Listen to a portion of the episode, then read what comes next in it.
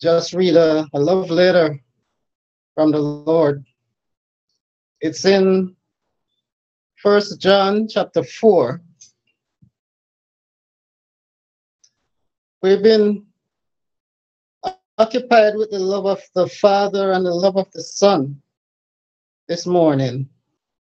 And, you know, knowing today that the world sees it as a loving day, but for them, it's a different kind of love. Their focus is on something else. But there's no love that we need to be occupied with than that of the love of the Lord. I read from verse 4. 1 John 4, verse 4. It says, Ye are of God, little children, and have overcome them, because greater is he that is in you than he that is in the world. They are of the world, therefore speak they of the world, and the world heareth them.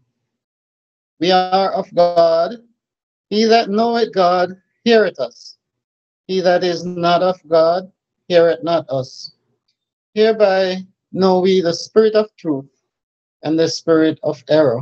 Verse 7 Beloved, let us love one another, for love is of God, and every one that loveth is born of God and knoweth God. He that loveth not knoweth not God, for God is love.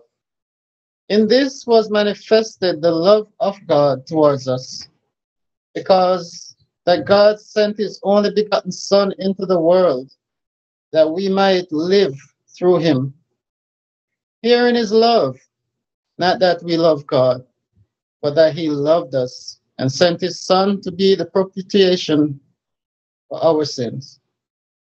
Beloved, if God so loved us, we ought also to love one another. No man hath seen God at any time. If we love one another, God dwelleth in us, and his love is perfected in us. Hereby know we that uh, we dwell in him, and he in us, because he hath given us of his Spirit. And we have seen and do testify that the Father sent the Son to be the Savior of the world. Whosoever shall confess that Jesus is the Son of God, God dwelleth in him, and he in God. We know we have known and believed the love of God, the love that God had to us. God is love, and he that dwelleth in love dwelleth in God, and God in him. Verse 17 Herein is our love made perfect, that we may have boldness in the day of judgment. Because as he is, so are we in this world. There is no fear in love, but perfect love casteth out fear, because fear hath torment. He that feareth is not made perfect in love. We love him because he first loved us. Verse 20 If a man say, I love God, and hateth his brother, he is a liar. For he that loveth not his brother, whom he hath seen, how can he love God, whom he hath not seen? And this commandment have we from him, that he who loveth God love his brother also. Just a brief comment. Here we have um, the love of God displayed to mankind, as we've been talking about all morning in songs and prayers and the word. This morning, we just hope that each one here um, is experiencing, experiencing this great love and realize that this is not something light. This is not something to be taken lightly.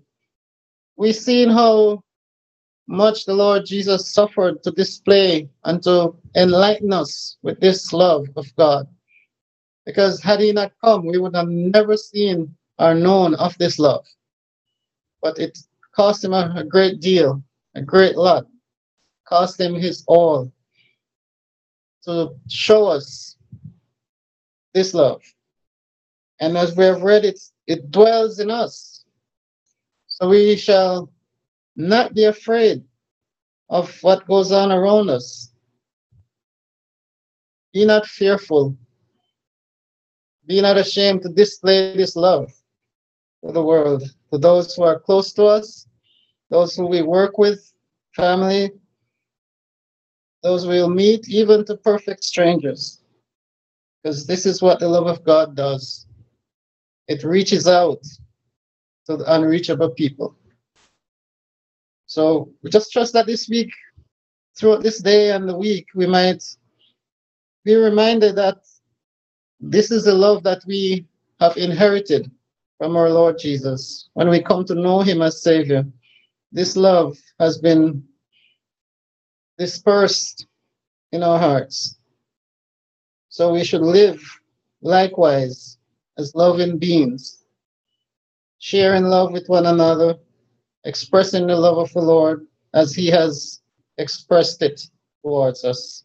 Let's hope and trust that we would realize this great work that was accomplished and realize that we have the power to overcome. It's a love conquereth all things. So let's display this love and not be ashamed of it for his name's sake. Amen. Amen.